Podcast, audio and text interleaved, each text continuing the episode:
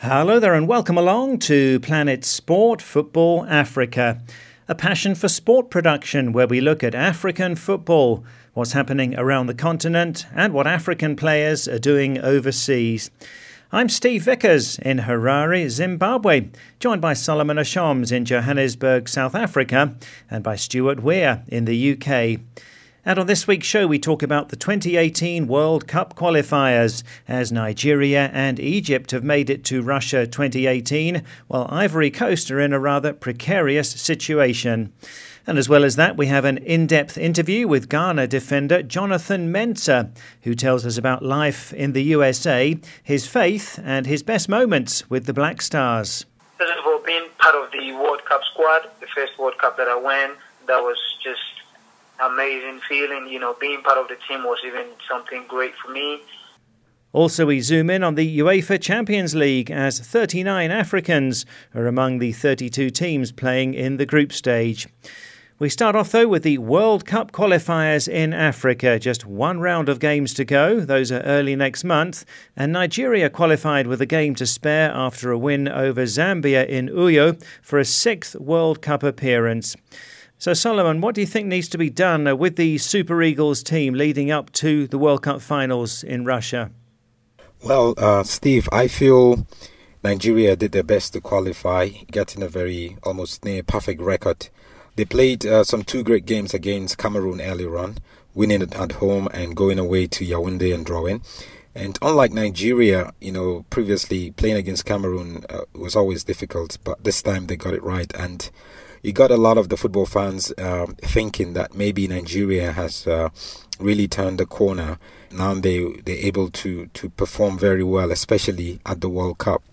But I feel Nigeria need to do a few things. I feel first we need to be able to get a very solid goalkeeper. So we have to be able to make sure the defense, you know, is tight, knit, and able to support the goalkeeper. There was a game that Nigeria played against South Africa at home in Nigeria, and Nigeria lost that game, the first time in its history losing a game to South Africa at home. It was an AFCON qualifying game, and the way the defense let in those goals from Takolo Ranti was so shocking.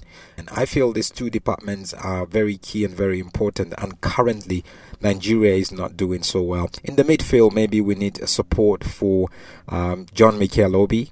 He's been moving forward quite a lot lately, playing for the Super Eagles since he moved to China, and that's a good thing because he started off as a number 10, as a player who is a midfielder who attacks. So he's back to where he started. So that's quite good. You know, attacking wise, we have credible strikers. You know, there's Odion Ighalo, there is Hinacho Kelechi. They played in the English League. I think Nigeria is going to do well. Well, I do think the World Cup will be a huge step up for Nigeria. So, yes, they do have to be solid defensively. And to Solomon, Egypt have also qualified with a game to spare after beating Congo Brazzaville. This means that Ghana miss out on the World Cup, having been to the three previous editions. There were massive celebrations in Egypt. And despite that period of dominance in African football with a hat-trick of Nations Cup titles from 2006 to 2010, Egypt haven't been to the World Cup since 1990. And you do feel maybe that they have the potential to do well, Solomon. I think the current Egypt national team is different from the previous ones we've seen and that won the AFCON titles. Why? Because this team is a team that when you look at them, they are world beaters. They are not just a team that, you know, is seeking to dominate Africa. I feel the team of 2006 and 2010 were fashioned out and crafted to dominate African football. Most of them came from Zamalek, Al-Khali, and a lot of local-based players.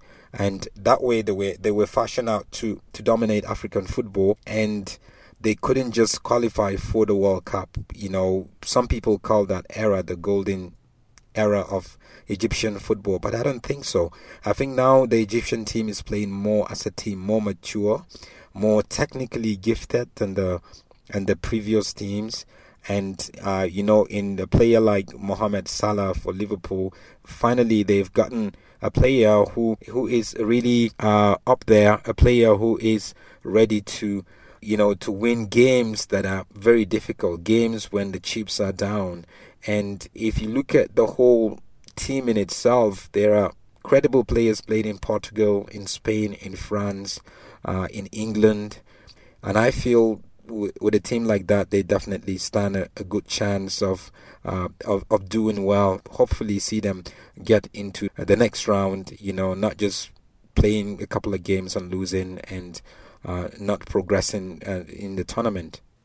Yes, this Egypt team could be something special. Now, Senegal are in control of Group D after a 2-0 win away to Cape Verde, but the injured Sadio Mane might miss their remaining games. South Africa are bottom, but still have their destiny in their own hands, because Senegal and South Africa will play each other twice, and Senegal need to win one of those games to qualify. But if South Africa win both, they top the group. So can Bafana turn it around? Steve, it's going to be difficult for SA to turn it around. I feel South Africa had their chances, especially earlier on against Cape Verde. Now they're in a very difficult position and the pressure is going to be so much on them. But South Africa currently riding high, especially after their victory over Burkina Faso. Great game, 3-1. That's the South African team that, you know, the football fans want to see. But the last two games is really going to be difficult for them to turn things around.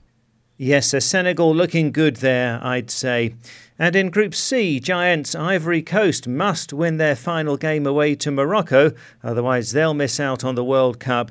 Morocco top the group, only the group winner qualifies, so it will be a winner-takes-all clash, although a draw will see Morocco progress. So how do you see this one going? It's not really the same Ivory Coast of a few years ago. They're in transition as a team. But it's difficult for them sometimes to perform. So a lot of football fans are watching that. But Morocco, you know, is being coached by a former Ivorian coach. So I think Morocco would approach the game, especially from a technical perspective, with the coach knowing fully well that he's still familiar with the Ivorian team. Morocco has been consistent. It's one of the most balanced teams for me after their exit from the AFCON earlier this year, which they were very disappointed because a lot of teams expected them to get to the final, which they didn't. But they playing solid, very balanced. They've been able to embrace the coaching style of their current new coach. Yes, coach Hervé Renard took Ivory Coast to victory in the Africa Cup of Nations in 2015 and is now the Morocco coach. So the last round of World Cup qualifying in Africa is 3 weeks away. We'll be following the action here on Planet Sport Football Africa. Well, now to our in-depth interview with Ghana defender Jonathan Mensah, who's played at 2 World Cups and is currently based in the USA. Jonathan Mensah, who's 27, is not to be confused with John Mensah, another Ghana national team defender who's 34. Well, Jonathan has 60 caps for the Black Stars. His clubs included Evian in France and Anzhi Makhachkala in Russia. And now the Columbus Crew in the USA in their Major League Soccer, where he plays alongside another Ghana international, Harrison Afful. In this interview with Planet Sport Football Africa's Liam Flint, Jonathan talks about life in the USA, his faith and his best moments with the Black Stars. He joined the Columbus Crew in January and we asked if he feels he's found a home in the USA. Oh yeah, this place is like my second home now, and it's been, you know, quite a great experience for me, and I can now call this place my home. It's been amazing so far, you know, since I came. The guys has been awesome, and I have, my mini family here that is having my Ghanaian brothers around me, Harrison, Mohammed Abu, and Abubakar Lalas. You know, it's been very great, and I hope it continues like that. You're, at this stage, very experienced now. You've played in some great places, some great leagues around the world, such as Italy, France, you're in Russia, and now in the USA. Are you a better player because you've been able to travel and play in all of these leagues? Yeah, for sure. You know, we keep learning, we keep growing through all the leagues we've been through, and I think, I'm a better player, and even a much better person, because I'm not to be saying this, but you know, this is what I believe I am now as a person and as a footballer. So, you know, it's been a great run, and I pray that I'm still going to be healthy so that I can still do what I love. So Jonathan, with us talking about the Premier League, what do you make of the crazy transfer market around the world at the moment? As a player, is the money being splashed around exciting, or do you think it's bad for the game? You know, it depends on, you know, the player, the team he's going to, the team he's from. And now, you know, it's a whole lot. You know, you cannot say now it's just football, because now it's, you know, the organizations are getting bigger, getting more sponsors, getting more TV rights, getting more money in the game. And it's, you know, you need big money, you need big players to make these kind of deals work. And to me, I think, you know, some of the amounts are kind of ridiculous. But, you know, as I said, yeah, everything in the sports now is changing. You know, business-wise is growing, so everything else around it grows also. So, you know, I cannot say much about it, but I would just, you know, be in it and just enjoy my moment. And what are some of your standout favourite moments from the national team? You've been involved with some great games. You played in 2 World Cups. Are there some things that stand out for you? I would say, yeah, the first. First of all, being part of the World Cup squad, the first World Cup that I went, that was just amazing feeling. You know, being part of the team was even something great for me, and even being part of the starting lineup was even greater. So going out there, doing what I love in front of, you know, thousands of people, representing my country. You know, there's a whole lot of great players in the country, and you know, I was just, you know, honored to be part of the team. That being said, you know, being part of the starting lineup, it was just amazing. So I would say, you know, being part of the team and being able to play some great games, you know, it's just amazing. And off the pitch, Jonathan, you're very open about your faith in Jesus. Why is that so important to you? It is really, really important to me, because I am for Christ first before I am a footballer. So now that I'm a footballer, I still have to do what I used to do before. That is, still believing in Christ, doing what Christ wants us to do, doing His will, doing the right things. And you know, I cannot do anything without Him, because you know, He's made me who I am now. He knew what I was going to be before I was even born. So, you know, I cannot do anything without Him, and that is how I was brought up, and that is how I'm going to grow up until the end of time. Yeah, on some of your social media, you've written, "I live for Him, I play for Him." Do you write that because you want people to read it and to know that that's what you're all about? No, I don't just want people to just say, "Oh, Jonathan is always writing about Christ," and then he's not doing what Christ insists of him. So I just want to create the awareness that no matter what it is, whether I play, I win, I lose, I draw, I do all that to His glory. So if I go out there, I'm just representing Christ before my team, myself, my family, and all that. So I live for Him, I play for Him, and I do all things to His glory. So let's say after game, I'm living my life normal, I'm still living for Christ. If I play on the field, I play for Him. Whether I lose, I draw, or I win, it's all to His glory. I won't say we lost today, so, "Oh, God, where were you?" No, I know He was there for me. I know He's always there for me, and I know He's always going to be there for me. But myself, my team, I think we fell short somewhere. That is why we couldn't win the game. So I would still say thank you, God, thank you, Jesus, for keeping me safe, for keeping the fans safe, keeping all my team safe. His love is so strong. He's always there for us, no matter what we go through. So I'm just trying to set an example for other people. For, you know, it's not about me telling you, but It's about you testing it. Because if you go to Christ, you see that feeling in it that no one can explain to you, because I can say whatever in the world, whatever that I can say in the world to you, but it's up to you to believe in your heart, have faith, and you see the power of Christ in you. So how has knowing Jesus changed your life and the way that you live? It is, because I knew his name before, but I didn't really know who he was to me.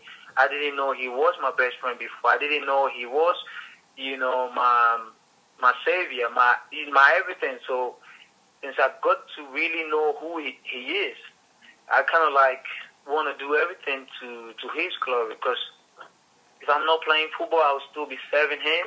I'll still be his son. So it means a lot to me. Now that I've found him, I think it means everything to me, because all we're doing now is going to just go by. It's just going to pass with time. But he is always going to be there. So if you're with him, you're always going to have eternal life. Well, that's Ghana defender Jonathan Mensah talking to Planet Sport Football Africa's Liam Flint about his football and his faith. This is Planet Sport Football Africa, brought to you by Passion for Sport. And you can download our app and listen to the show anytime. To download, go to the Play Store or the Apple iTunes App Store and enter Planet Sport Football Africa. Once you've downloaded, you can listen to the show anytime on the app and also access past programmes in our archive. You can listen to the show on our website. That's planetsportfootballafrica.com. There's pictures of the whole team up there as well, in case you're wondering what we all look like. And our Twitter handle is @planetsportfa. Well, now we turn to social media, and the Under-17 FIFA World Cup is underway in India, with Africa the most successful continent in the history of the tournament. Nigeria has won it 5 times and Ghana twice. This time, Nigeria failed to qualify, but Africa's representatives there, Ghana, Guinea, Mali and Niger. And we asked you, which team do you think will go furthest for Africa? On Facebook, Bakari Tamba in the Gambia says, I'm going for the Black Stars to bring the trophy back to Ghana. On WhatsApp, Jesse Rando in Sierra Leone agrees, saying Ghana will go furthest for Africa. The reason is that they have a formidable squad that will be able to challenge any team in Europe, says Jesse. They've stayed together and played together, and I think they will win it this time. Karamba Darbo in the Gambia also agrees, saying Ghana are good in international competitions at both youth and senior level. And Stanley in Ghana offers some patriotic optimism, saying Ghana will progress furthest from the African teams, followed by Mali, says Stanley. This is because, looking at the effort the senior team put in at the recent Wafu Cup, they perform well, and if the under-17s keep it up, they will go further. And that's a point picked up by Desmond Tunde Coker in Sierra Leone. I haven't followed them through the qualifiers, says Desmond, but I think Ghana will go further because, looking at the just concluded Wafu Cup, we saw lots of young lads in the squad. Yes, Ghana hosted and won the Wafu Cup, although there weren't actually any under-17 players in that squad. In Malawi, Epratha Kamanga says Ghana can perform wonders, and Samson Makawa, also in Malawi, agrees, saying it's hard to predict as football nowadays has changed its shape and names don't matter these days. However, I do go for Ghana, says Samson.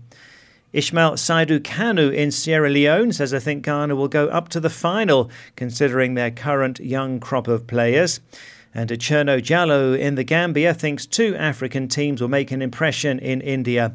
I believe Ghana and Guinea will go far in the tournament, says Cherno.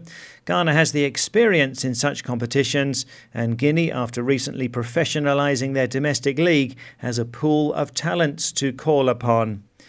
Major Mamadou Soumaré in the Gambia says, I'm in for Niger because their senior team performed well at the Wafu tournament. Watch and see what Niger can do, says Mamadou. Mohamed Ba, also in the Gambia, agrees. I think Niger will go far because they're making their debut in this competition and they have fantastic talents these days, says Mohamed. Well, Niger did well to beat North Korea 1-0 in their opening game, but then went down 4-0 to Spain in their second group match. Mamadou B. Jallow in the Gambia says that this time Mali will progress the furthest as they have quality players. And Abdullah Kebe, also in the Gambia, agrees, saying Mali will go furthest because they have a good team. They are, of course, the African champions, so they do carry some hopes. Abdu in the Gambia, though, doesn't rate the African team's chances at all, saying they don't have a chance of winning the Under-17 World Cup, says Abdu. Well, thanks very much for all of those views. We'll see how far the African teams can go in India at the Under-17 World Cup. This week we're asking, is the Ballon d'Or shortlist fair for Africa? The 30-man shortlist for the Player of the Year, the 2017 Ballon d'Or, includes only two Africans. That's Pierre-Emerick Aubameyang of Borussia Dortmund and Gabon, and Senegal and Liverpool forward Sadio Mane. So, are there any others that you think should have been on the shortlist, or is this a fair reflection of how African players are faring around the world? You can go onto our Facebook page, Planet Sport Football Africa, or send us a WhatsApp to +44 79 55 232 780. That's +44 79 55 232 780. Is the Ballon d'Or 30-man shortlist fair for Africa? Should there have been more, or do you think it's okay as it is, with just Aubameyang and Sadio Mane among the 30? Well, now let's go to our European football expert, Stuart Weir, in the UK. And as well as the drama of the World Cup qualifiers in Africa, there's been qualifiers all around the world. Argentina making it just thanks to a Messi hat-trick, but Chile missing out in South America. Portugal topping their group in Europe to qualify automatically by beating Switzerland on the last day of qualifiers, and the Netherlands missing out. The USA also missed out, meaning that the continental champions of Africa, South America and CONCACAF all have failed to make it to the World Cup.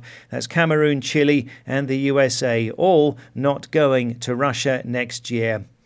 Well, Stuart, you have some observations for us on the World Cup qualifiers. Well, Steve, England have had a bit of criticism for how they've been playing the World Cup qualifiers, but they have got three Harrys in the team. Harry Kane, Harry Winks and Harry Maguire. And this is the first time we've ever had three Harrys. And in fact, from 1955 to 2014, we didn't have any player called Harry. Bet you didn't know that. It seems that the size of your country doesn't make a great impact on your chances in the World Cup, because India, with 1.3 billion people, are not going to qualify for the World Cup, yet Iceland, with 340,000, will be in Russia. They qualified winning their group. Now, the government in Scotland is currently the Scottish National Party, which is a fairly left-wing in their politics, and this is actually reflected in the Scotland football team, which selected 9 left-footed players for their last game. Good to see they're following the trend. Steve, we talked a bit about African goalkeepers. I have another statistic to throw at you. There have been 43 American players who've played in the Premier League since the beginning, and 8 of those have been goalkeepers. And there have been 48 Australians, and 9 of them were goalkeepers. It's really quite interesting, isn't it, how there should be such a disproportionate amount of goalkeepers from those two countries among the players who have been in the Premier League. I wonder if there's a reason for that. And finally, I'm sure you noticed that Belgium beat Bosnia-Herzegovina 4-3 in a World Cup qualifier. And this is the first game of the 396 World Cup qualifiers played on all continents where both teams have scored at least 3 goals. Well, I saw the scoreline, but I didn't realise that statistic, Stuart. And very interesting what you're saying there about goalkeepers, as we were asking recently why so few Africans have made it as goalkeepers of top clubs in Europe. Very, very few over the years. So it's of note that keepers from Australia and the USA are rated very highly and have been very successful. Well, the UEFA Champions League is coming back with midweek games to look forward to. And, Stuart, a lot of Africans playing in the group stage of the competition. Well, Steve, I have counted 39 Africans with the 32 teams in the Champions League. Now, of course, there are some teams like Real Madrid, Paris Saint-Germain, Roma, some of the big teams that don't have any African players.